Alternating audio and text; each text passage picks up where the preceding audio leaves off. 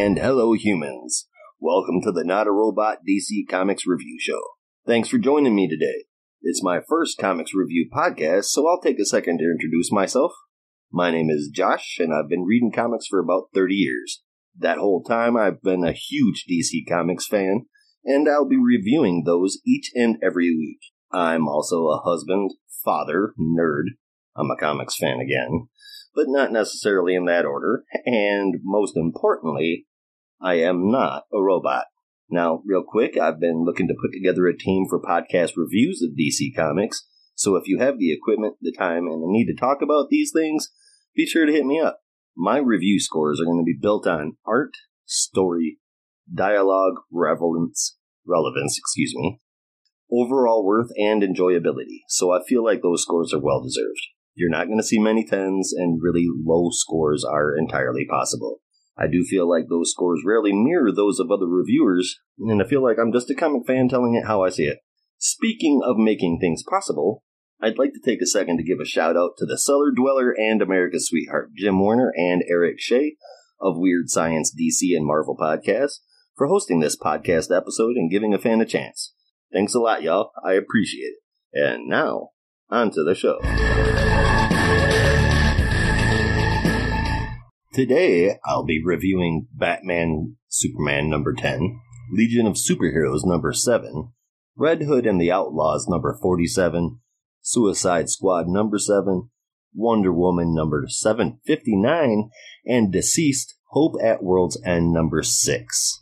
First up is Batman Superman number 10, written by Joshua Williamson, pencil and inks by Clayton Henry, colored by Alejandro Sanchez, cover by Henry and Sanchez. Devastation in Gotham City. Following the events of a massive explosion in Midtown, Batman and Superman pick up the pieces to learn who rigged the atomic skull like a bomb. And will they do it again? All will be revealed as the horrific plan of the Ultra Humanite rains terror down on the lives of the Dark Knight and the Man of Steel. Alright, so we open up to the page. Page 1 Superman being knocked into a semi trailer. Now, this is no ordinary semi trailer because apparently that gives him an unusually tall forehead for the rest of the issue. Superman is telling bad punny jokes. I'm not really into that. It's they more suit the Flash than ever, anything I've ever seen Superman do. Uh, but uh, Ultra Humanite, in all his splendid and infinite wisdom, is using the atomic sequencer he stole to uh, beat Superman and everything around with it, and he cracks it open. Boom! Big explosion. Superman approaches to find out Ultra Humanite has blown away half of his body. Before he dies, though, he's still able to get out. This is just a body. My mind is strong. You'll see. Ooh, drama. I like it. We flip the page for a reminder that Atomic Skull just blew up, took out some of Gotham City, and nearly killed Batman. We see that the media is blaming the explosion on Superman, and also somehow Bruce's forehead was made taller by that semi trailer, too. Uh, some quick detective work tracks down the origin of the bomb they found in Atomic Skull, and off they go. They find Ultra Humanite in charge of several decomposing bodies, one of which has a bomb in it. While Batman is left to disperse with the small army of the undead, it appears, um, Superman flies off with the one that has the bomb inside of him, and uh, so he can explode safely out, out in outer space. As Superman returns, he doesn't find anyone left, including Bruce, which isn't atypical of Batman. Uh, so Superman doesn't think anything of it. We turn the page and we see a cave and go inside. Batman is strapped to the table, waking up in the middle of Ultra Humanite in a new giant ape body giving a monologue, which admittedly he does apologize for. Uh, Batman asks Ultra Humanite what he wants, and of course it's to kill Superman. No real big surprise there. But he's going to do it with Batman's help. Batman breaks free from the straps and says he won't let Ultra Humanite turn him into a bomb, to which Ultra Humanite, wow, that's a long name to say repetitively. to which Ultra Humanite replies, Oh, how do I enjoy being a proper villain? Or excuse me, oh, how I do enjoy being a proper villain. And shocks Batman, I'm assuming by the art around it. Um, it's a it's a pretty spread. It looks like he's being Batman's being electrocuted with the collar around his neck.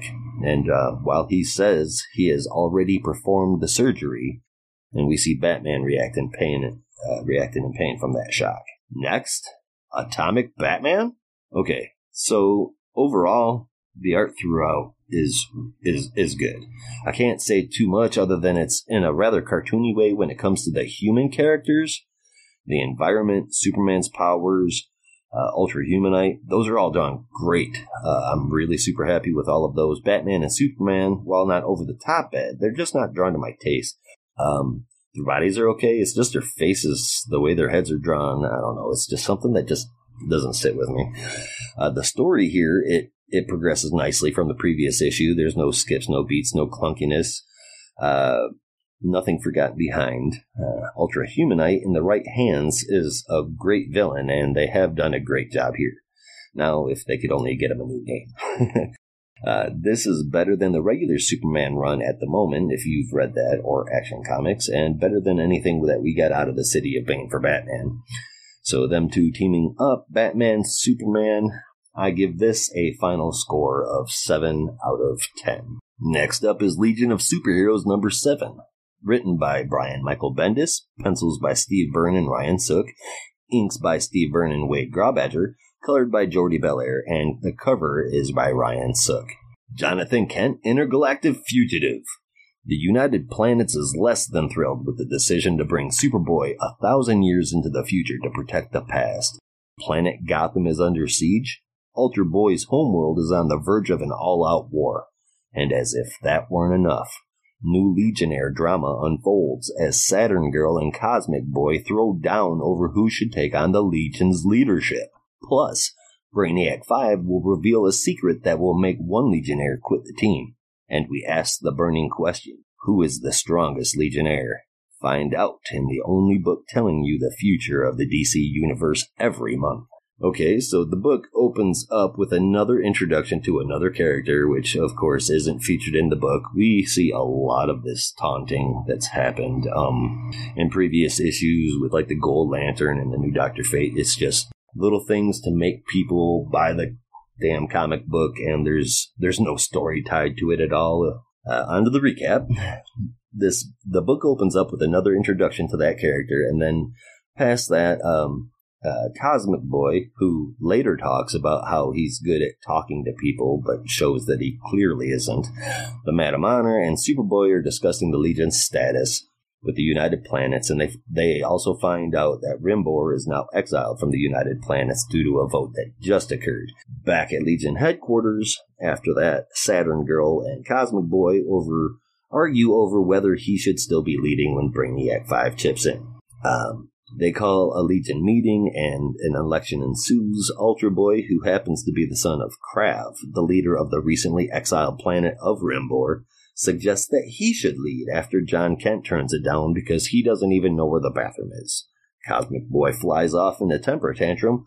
Ultra Boy wins the election, and as soon as it's finished, Krav shows up with five of his friends to demand the Legion's surrender. That is the entire plot of that whole book in just a few seconds. Um, nothing really happens. I wish I had positive things to say about this book. I was a fan of Legion's books as a kid, and they were pretty much the only thing that I read outside of the main books at the time. Don't get me wrong, the art in these are really good. I love what Ryan Sook did with this. I happen to love the look of pretty much all of the members of the Legion. The main gist of how everything is set up leads one to believe that this is supposed to be a good book here we are at issue number seven, and it's kind of the first time anything mentioned has ever been wrapped up. That being the election for a new leader, which just got brought up in this issue, and the Legion finally being recognized by the United Planets, which we all thought originally was the case in issue number one. Um, it's the same book every issue. There's dialogue changes, but there's little to no progression in every issue. We're stalling on any kind of real story. Everything that's been presented as, as big has just kind of it just kind of sits in the back seat while we see pages and pages of mostly meaningless dialogue. It's just another filler issue leading into a giant filler filler issue next month with the gimmick of having a total of 41 different artists working on it. That's a great concept, but um, unfortunately not in these hands. All we get is filler content throughout this entire book. It's been seven issues of it, plus two issues prior introducing the Legion. That was nothing but filler. Um, that's that's all this is. These characters, especially Superboy, uh, this Superboy in particular, deserve a story with meat to them. They're they're great characters, and they should be given great stories. What we get instead of a, a, a meaty story is a low fat, zero cal diet water, and that's just not satisfying at all. The art saves this book, but that's the only thing that does. And I suppose a bit of nostalgia on my part boosts the score as well the uh, Legion of Superheroes gets a final score of 5 out of 10. The next book on the review list this week is Red Hood Outlaw number 47, written by Scott Lobdell, pencils and inks by Paolo Pantalena, and colored by Abraham Prianto. Uh, the cover is also by Pantalena and Prianto. The uh, Chamber of All has been excavated by Untitled in Qurac, which means it's up to Red Hood, Artemis, Bizarro, and Essence to prevent an unspeakable horror from wiping out all of humanity once and for all. Sounds like a tall order for the Outlaws? Don't worry, they'll get help from the most unexpected and misunderstood super team of all time Red Hood and the Outlaws. All this plus Ma Gun learns the tragic reason, reason Monsieur Mallah and the Brain want to teach the students of Generation Outlaw. So we start this issue out with a flashback to the original original Red Hood and Outlaws, uh, featuring Arsenal and Starfire as the other members of the team. We see them all in the Chamber of All, looking for a door to walk through as Red Hood uh, explains what the chamber is. Then we uh, flip to the present and current Red Hood and the Outlaws, the team now made up of Jason Todd the Red Hood, Artemis, General Glory, and Essence, with Saru the Proctor in tow. The Untitled are about to use these obelisks to gain entrance to the Chamber of All that we saw them going for in the last issue. There's infighting between Red Hood and Essence as to whether they should try to protect the Quracis or not, why they tackle the Untitled as well. After a few pages of bickering between all of them and how to take everything on, how to go about it, Artemis calls the mistress her possessed axe, and uh, I guess you would call it that. Her, I don't know if it, it's not really her girlfriend, it's her possessed axe. Okay. And she destroys one of the obelisks. Then uh, we flash to Bizarro trading blows and banter with Trigon Trigon isn't very happy that Bizarro is there trying to stop him going from going through the door and taking over the Earth, as he had to deal with the Untitled to do just that. Uh, Bizarro is getting his butt kicked a little, but he manages to freeze Trigon's arm with his ice vision and then smashes it to get away.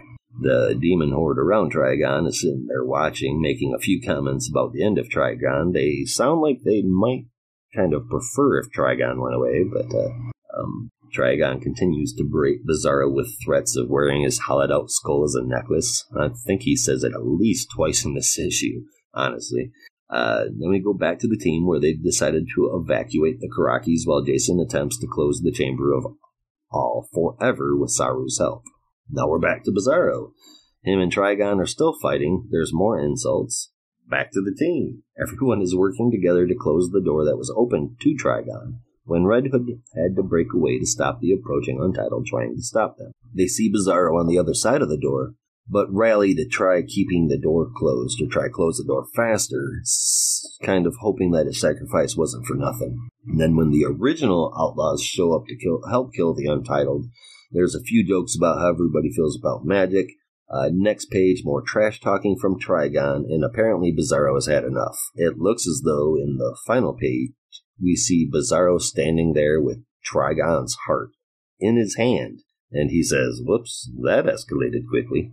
Next issue, we can't even imagine, but it rhymes with smoker door. Okay, so, um, this book has been kind of all over the place for a while now. Uh, Red Hood is still a villain, but he's also a hero, and he's not quite an anti hero, so he doesn't even really know what he is. I can't figure out what he is. Um, I don't think most people can. no, I absolutely love that the team is back together. When Red Hood and the Outlaws first came out, I thought that was great. I loved all three characters, and the way they were together was pretty cool. Um, when the book came back, uh, I got excited again because, again, I love the characters. It was a totally different animal then, um, and still is. Uh, it's we've gotten progression on, on on the fronts as far as you know. There's actually been storyline developing. It's all in all things things may have gotten a little wacky, uh, but it appears that they're starting to come together now. Finally, uh, as the book I believe is coming to a close. Uh, I've never been the biggest Lobdell fan. He he likes to recycle stuff. He likes to copy other works, and I mean, no offense, Lobdell, but I mean that's that's what you do. Uh, we see um, we see Artemis here now is almost essentially a clone of Thor. It's it's a little it's a little ridiculous to be honest, but I mean the characters are brought together to uh, in, in somewhat trying to string together a decent story, and it seems like finally all those threads are starting to weave. I just wish it would have happened a lot, a whole lot sooner. Um, I love that Red Hood's had that character development. He's not obsessed with being associated with Batman anymore. That got left a long time ago. He's given his own little world to operate in. It's a great place to put um, different characters. The original team, the original team was great. It's never really been a popular book, but for me, for the most part, it's always been entertaining. Um, humor throughout this issue that just falls flat. Uh, some things overall are introduced and that we never knew before, like her axe being possessed, um, seemingly out of nowhere. Uh, the entirety of the story arc could have used a lot of streamlining and better planning ahead of time, like way back. I feel like the uh, I feel like the direction was off quite a bit. Um, with this issue, it feels like everything's coming together. Like I said, as is usual, I love the art that's in the book. It's always drawn quite well. Um, there's there's issues. I mean, to be sure, there's been some that I just.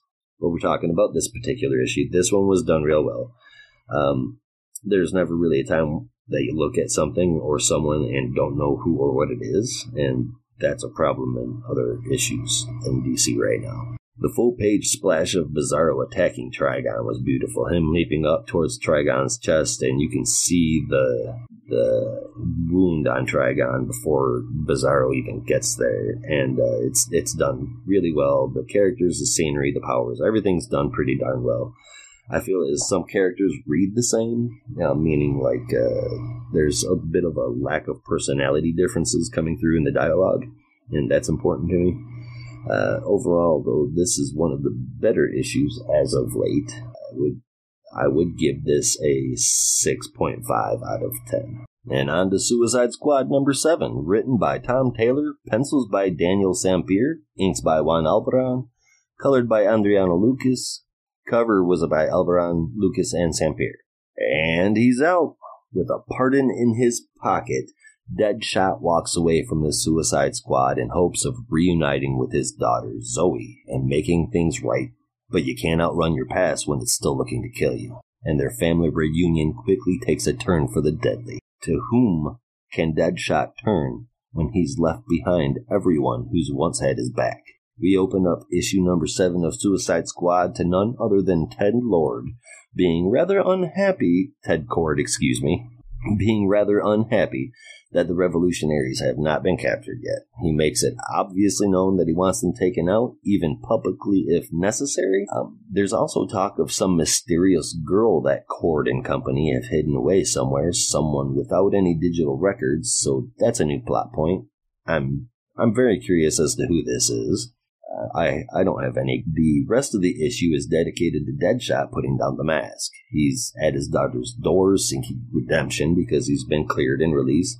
And in catching up, his daughter has developed, uh, she lets Deadshot know that she's developed a talent for marksmanship just like her father, uh, but she calls her costume self Live Shot instead of Deadshot because it's like Deadshot, but without killing anyone. I can I can see the logic there.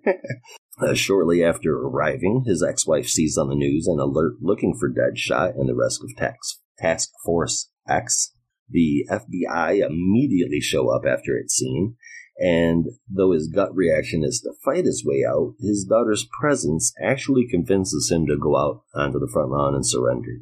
He does it as peacefully as possible. Uh, he tries to calm the police officers or the FBI agents. While he's trying to do all this, he's getting kicked and hit by those there to pick him up, and that's too much for his daughter to take, who starts shooting bows and uh, shooting arrows at the FBI. Uh, Deadshot has to jump up and fight to save his daughter's life, and then out of nowhere, Wink shows up from the Suicide Squad to teleport her to safety. Uh, the uh, the Suicide Squad's ship lands, and Deadly Six comes out and fills the FBI agents with greed, which makes self preservation a priority. I like what they did there. And the FBI skedaddle out of there. So the Suicide Squad is reunited. Deadshot realizes that they won't ever stop hunting him, so he retrieves his gear from inside and says it's time to kill the Suicide Squad. Next issue Taking the Fight to Ted Kord, plus the secret history of the Aerie and the Wink. So what can you say about the Suicide Suicide Squad books as of late? Um, honestly, they're written great. There's not a lot of unnecessary tropes that ever get thrown in there. Uh, Taylor, uh, he's really good at making us care about the characters, whether it's huge characters like Deadshot that are big popular and even been in movies, or much less popular ones like The Creeper. Uh, the progression here is spot on. Uh, I never feel like there's a dead moment. I never feel like we're going too fast. I never feel like it's going too slow. If anything, I, I, I wish that it would take longer just because I'm enjoying the story so much. Um, it's done real well. This series, of course, I, I, didn't mention the, the art. The art is in, in the Suicide Squad since issue since this since this entire arc has been happening. It's absolutely show somebody an issue of this to show them how you should have bare minimum acceptance for comic book. Uh, now, th- this series is not what you would hand someone to give them a really good idea of who and what the Suicide Squad is, but if someone just wanted a good story arc that exists outside of what the rest of the world in DC is doing right now, this is it.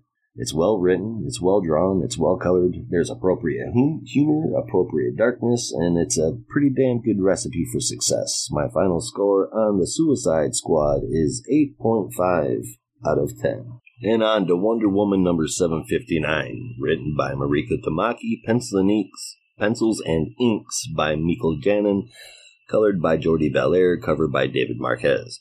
It's a brand new day for Wonder Woman as Diana starts to pick up the pieces of her life.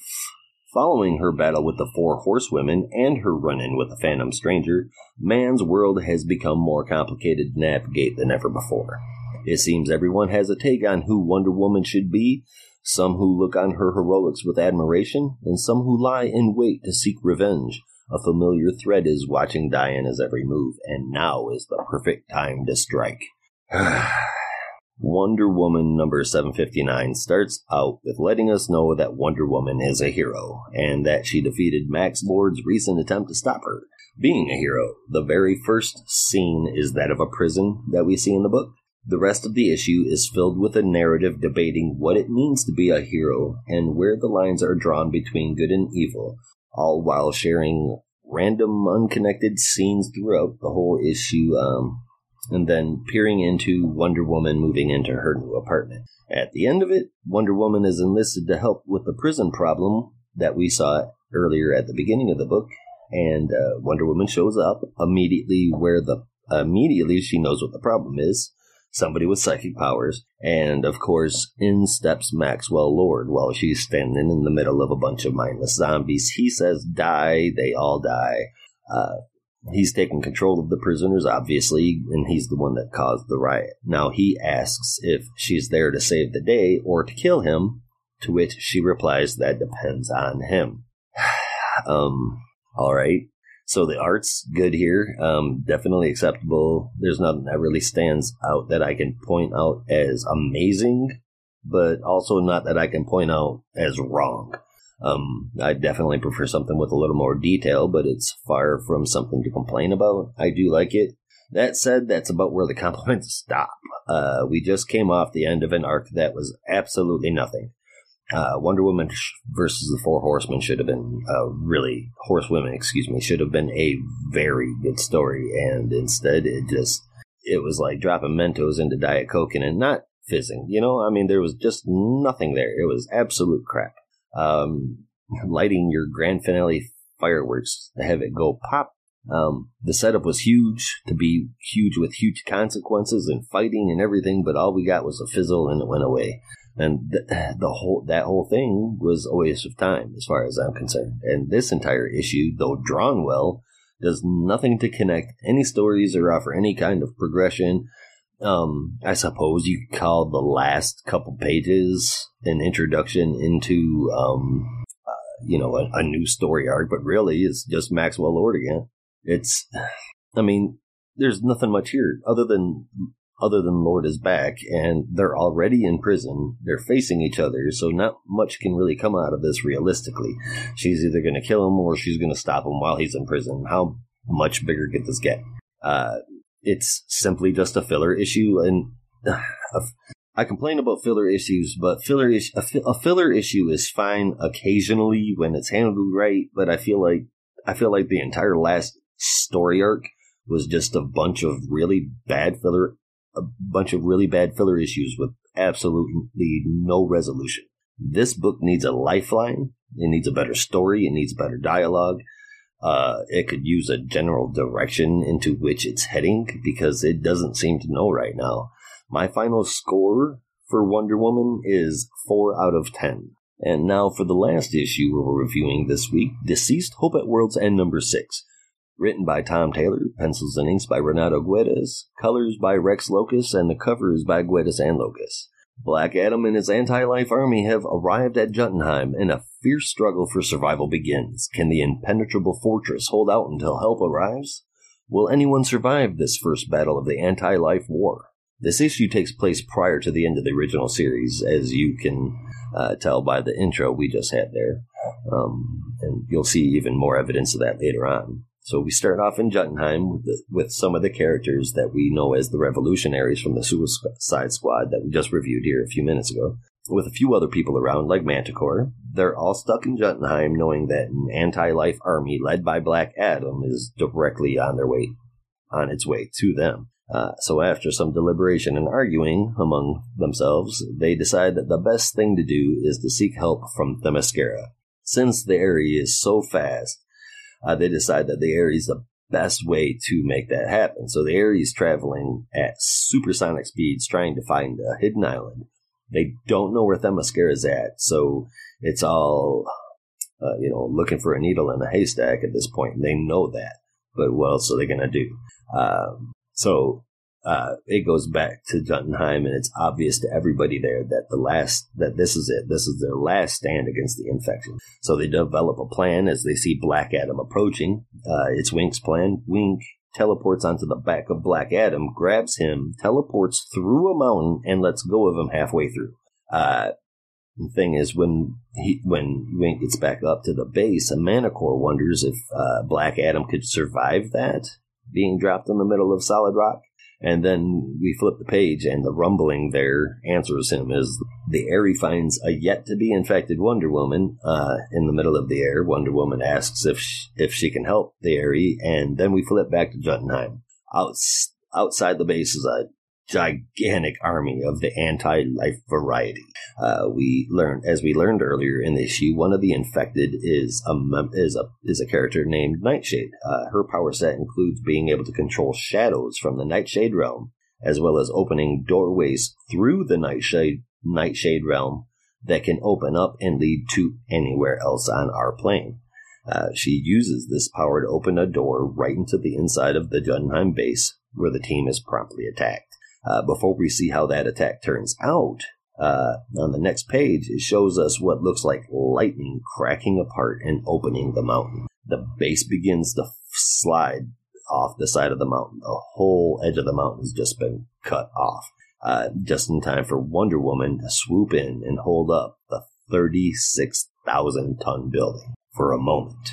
We're told that the moment doesn't last long as we see Black Adam free of the mountain looking pretty dead and really angry. Next, the Battle of Jotunheim. Oh man, the original DCeased books really got me. The, I know a few people that weren't really into the first series, but I loved it. Uh, the the deaths were all handled great. I was often surprised, like from Batman dying so early on. The story with the way that they are written, the people behind the masks turning into people instead of icons. Uh, I mean, like these are stories that have made me feel sympathetic toward Creeper and Solomon Grundy. Uh, I have no I have no idea how that that that even was pulled off, but Taylor and his team do it every time with this book. Uh, this was essentially a full size issue, and it felt like maybe 16 pages, if that. It it flew through, um, like they tend to. Every chapter of this alternate universe seems to draw me in more and more. Uh, even reading things out of chronological order, like we just did, we're reading books now that came out that happened, you know, during the time of the first arc or shortly after or before. Um, it's not in chronological order. That usually drives me absolutely bonkers, but it doesn't bother me so much because it's handled so well. Um, everyone has a voice that feels really, it really feels attributed to them. Uh, I can tell who's who just by reading. I wouldn't have to see the pictures of the people who were behind the word bubbles. Not at this point. Um, every issue that's every issue is driving the story forward to, toward its next chapter. There's no skips, no no missed beats. There's there's nothing. Um, I'm, nef- I'm I'm I'm also never left going. Uh, what about this? Because it always gets resolved.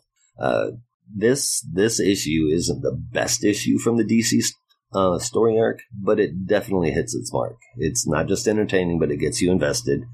Um, I think a lot of writers might want to study this style of storytelling and maybe adapt it a little into theirs. I mean, it can't do anything but help, right? Uh, it's a great story. It's great art. Not the best issue out of the DCeased stories ever, but it's done very well.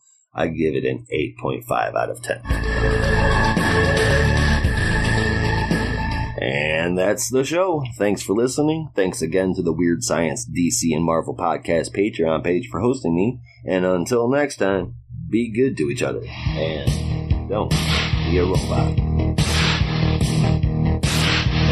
Domo arigato, Mr. Roboto. Domo, domo, domo, domo arigato, Mr. Roboto. Domo, domo, domo, domo. Domo arigato, Mr. Roboto. Domo arigato, Mr. Roboto. Domo arigato, Mr. Roboto.